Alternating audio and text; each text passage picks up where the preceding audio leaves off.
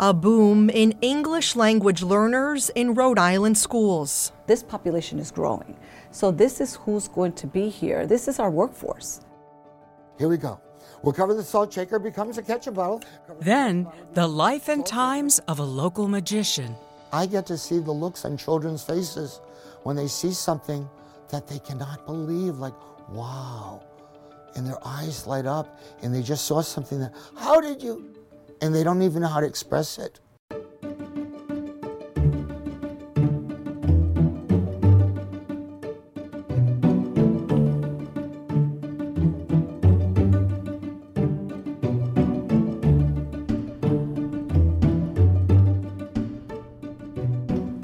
Good evening and welcome to Rhode Island PBS Weekly. I'm Michelle San Miguel. And I'm Pamela Watts. We begin with a story about the fastest growing student population in Rhode Island. English learners. They're also known as multilingual learners. They make up 14% of the student body, and educators predict that number will only grow larger over the next several years but very few teachers in the state are trained to work with these children. And educators say the success of these students is vital for the state as a whole. Por ejemplo, si estaba en el salón y we in the classroom, who ah, los alumnos. Mm-hmm. It's not your typical classroom. This is to practice, para practicar lo que usualmente se dice en un salón de clase. Smiling Reyes works with multilingual learners in Providence at the Trinity Academy for the Performing Arts, a charter school known as TAPA. Book. Book. Book. Solamente la U. Students like 17 year old Christian Lopez. Active. Active. Active. He moved to the United States from Guatemala last year. Learning English has been hard. Words, he says, are not often pronounced the way they look. Accident. 12 year old Angel Reynoso can relate. He left the Dominican Republic two years ago. When you came here, how much English were you speaking? Zero. I don't know how to say hi, good morning, and give me five. Both Angel and Christian attend TAPA, where Reyes has seen an increase in multilingual learners. She oversees the school's program. One in four students here is learning English. A lot of my students have cousins that are coming to the school because they got good experience here. So I think it's becoming maybe like familiar with other people because of the support that they provided here. And the charter school isn't alone. The number of English learners in Rhode Island has gone up by 76% over the last decade. The state's education commissioner, Angelica Infante Green, says there are more than 19,000 multilingual learners in Rhode Island. We've seen growth in places like North Providence, um, Cumberland, places that don't traditionally get this population. Newport, most definitely one of the grow, uh, one of our districts that has the most growth. So it's an interesting dynamic for us as a state. What's driving that increase? We have a lot of families that have been here for a while now, and they're bringing family members. We also have seen an influx in the last few years in terms of migrants coming over.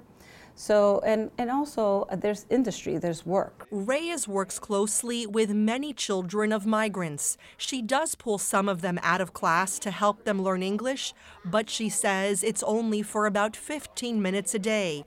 Instead, most of her time is spent assisting non native speakers as they're immersed in classes with fluent English speakers. When we pull out a student for an hour or two just to focus in the English language, they're missing the core content, which is science or humanities. So if we keep pulling them out for those classes when you get the test, for example, or PSAT or something, they're missing that content already, so they're going to fail the test. 14 year old Iverson Rivas left the Dominican Republic in 2020.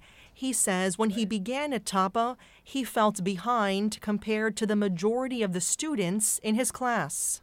Aquí fue que en esta escuela yo vine aprendiendo más cosas y el poco inglés que yo sé ahora lo aprendí, lo aprendí aquí.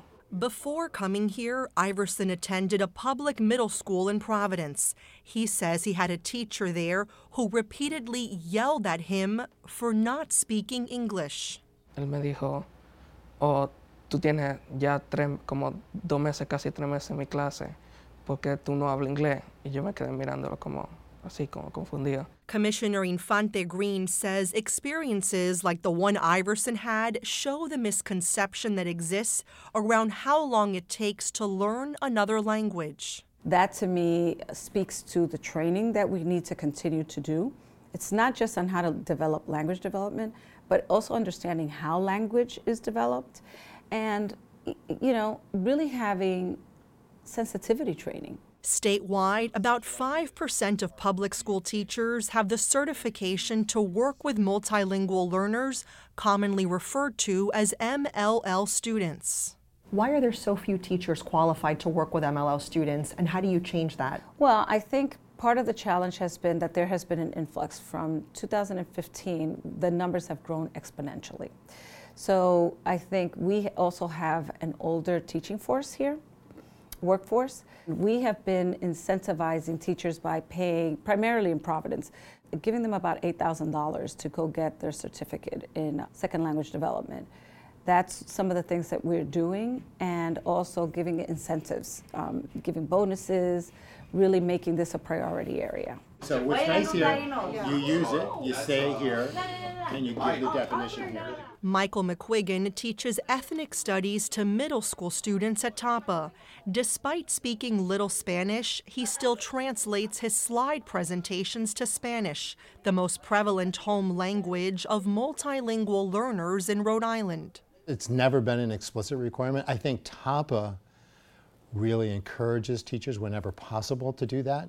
And they do have Spanish speaking staff. I've reached out to Spanish speaking staff numerous times with my slides and stuff like that, asking for help. It's more work from McQuiggan, but he says it makes a difference. They are smart kids. And if you were to teach them in their own language, they would be able to produce just as good a work as any English speaking kid do, did. And I think as educators, we have to respect that. That means giving them content in their own language. I think it also means accepting content in their own language as a teacher. Robbie Ahosh would like to see more teachers get certified to work with non native English speakers. She sits on the state's Multilingual Learners Advisory Council and also teaches at the University of Rhode Island. She says there's a common question she's asked about teaching English learners. Do I need to speak the language of the students? No you're teaching them English, so you don't necessarily have to speak. I mean, it will help to form a connection to learn a few words right, and phrases right in their native language. By learning how language development works, Hosh says teachers can recognize cases where students need extra support.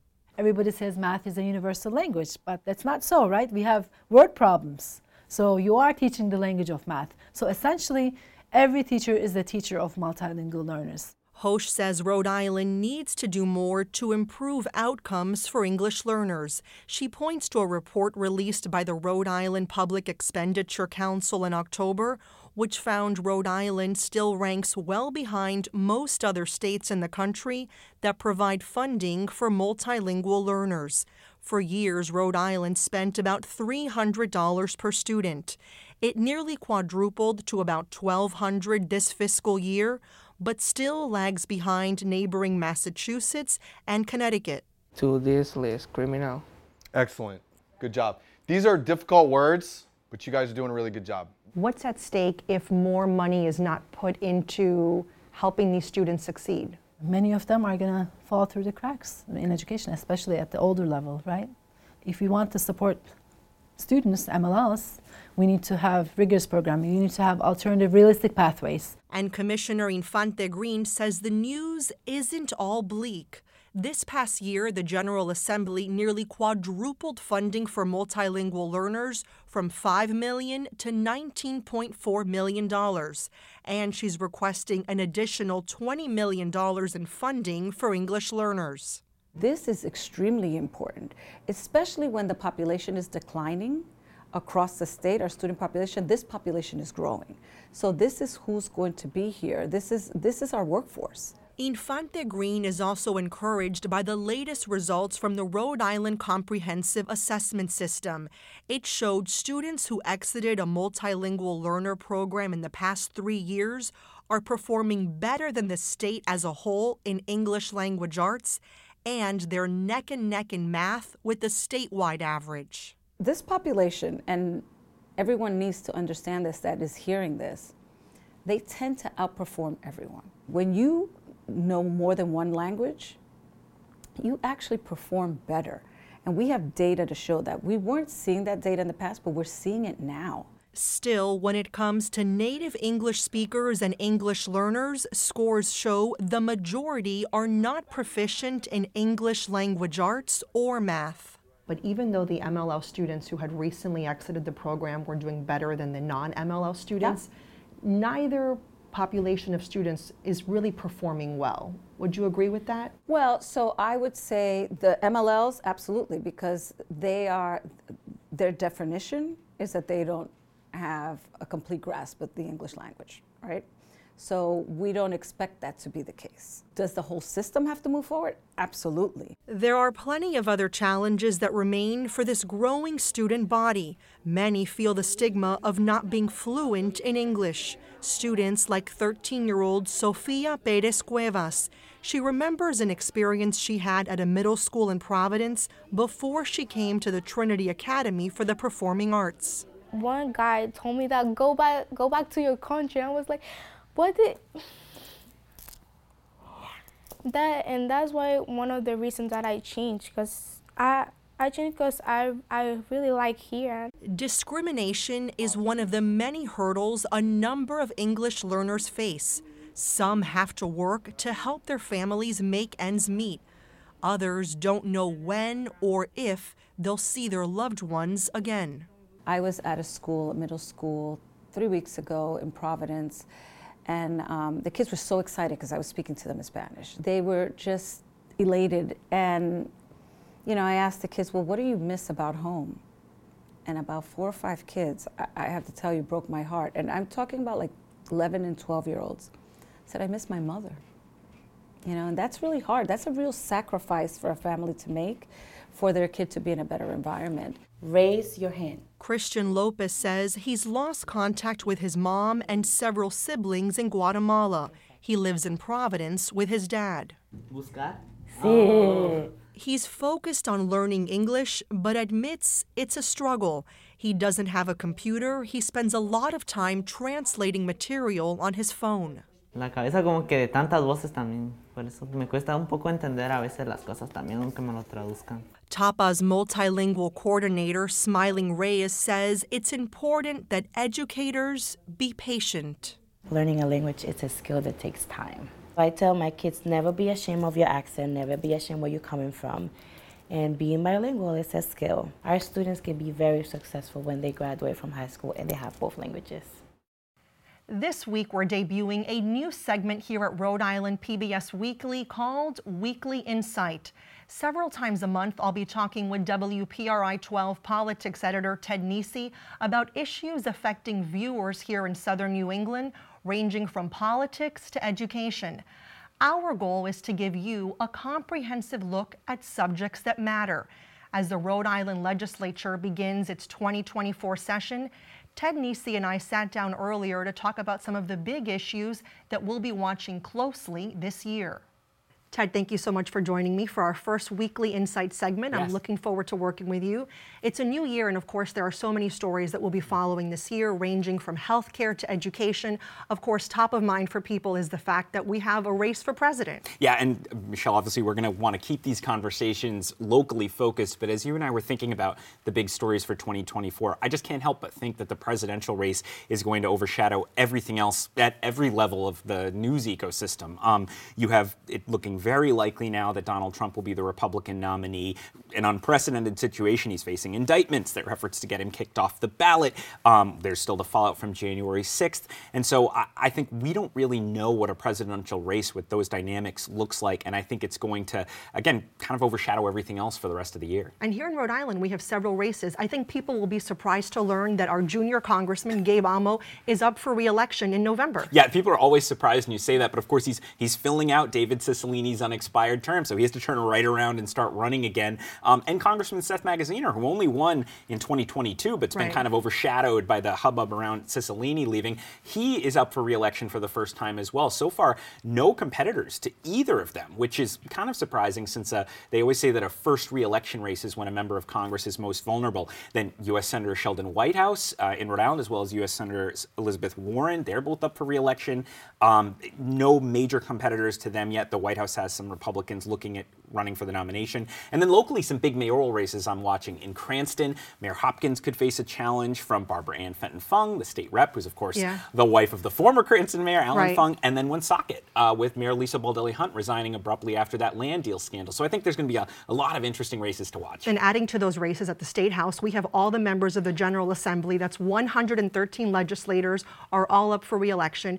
Lawmakers are now, are now back in session. We really got a sense of what their priorities are going to be for this coming year. We heard a lot about health care and the need to bring more primary care providers really to all parts of Rhode Island. We heard once again calls to reform the Law Enforcement Officers Bill of Rights. We've been hearing that for several years, so we'll see if there's any traction on that.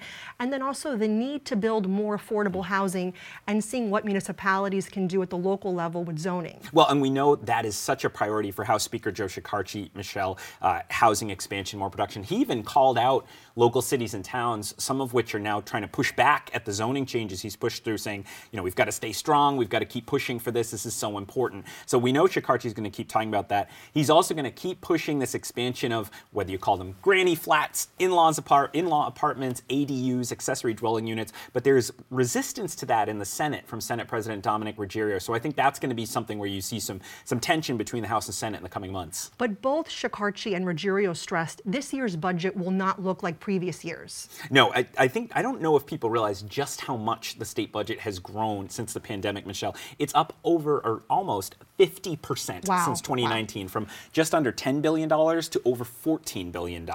That's mostly because huge amounts of federal money have come in, COVID relief money and all of that. And so that made it easier for lawmakers to say yes to everybody. Yes, that new project can go. Yes, we'll invest in this. Yes, we'll up education funding. Clearly, they're trying to send a warning to rank and file lobbyists and advocates about this Manage your expectations. Exactly. This year, Yeah. it's not going to be the same this year. Exactly. There are lots of big education stories that we're following. As I reported, we have seen tremendous growth in the number of multilingual learners in Rhode Island. Those are students who are learning English in Rhode Island schools. Consider these numbers. By 2030, they're projecting that one in two students in Providence public schools will be a multilingual learner, up from 36%, which is why the Education Commissioner, Angelica Infante Green, is asking the General Assembly for $20 million for these students. But of course, that could be a really tall order considering considering the budget restraints. Well, and that's the question, Michelle. I mean, I- as people could hear in your piece, it, it, there's widespread agreement that Rhode Island needs to see better outcomes for multilingual learners in the schools.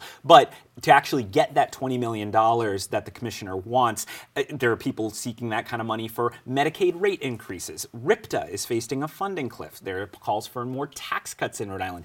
So I think the question for me is not whether there'll be buy in to the idea of doing more for multilingual learners, but will the governor, as well as the education commissioner, prioritize that money in those final budget talks when the rubber meets the road in May and June over other priorities, and even if it means other things don't get funded? That remains to be seen. right, there are so many other competing interests. Yes, and it's going to be a very different budget year. Thank you so much for joining me, Ted. Good to be here. And finally, for nearly 50 years, Lon Cerel has been entertaining Rhode Islanders. Children enjoy his balloon animals and illusions, adults his mind reading act. They say magicians never reveal their secrets. But tonight, as part of our continuing My Take series, we get a behind the scenes look at Cerel's bag of tricks. Here we go. We'll cover the salt shaker, becomes a ketchup bottle. Cover the ketchup bottle, it becomes salt shaker. But to do that, when you're doing magic that's visual, it's like the silent movies. If it happened, it speaks for itself. My name is Lon Cerel, and this is my take on magic. I am a full time Rhode Island based entertainer, general practitioner of the art of magic, and have been doing it since I was nine years old.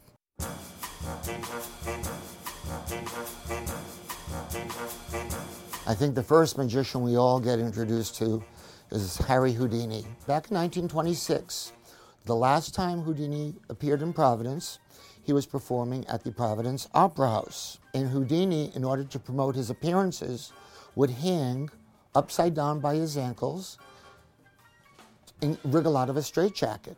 He would attract hundreds, if not thousands, of people. I felt that it was a rite of passage that I needed to do something similar. So in 1976, I was elevated by a Providence hook and ladder truck to 200 feet over the Providence River, dangling by a rope, put in a straitjacket by Providence State Police, and wriggled out of the straitjacket, freeing myself 50 years almost later to the day when Houdini performed it in Providence.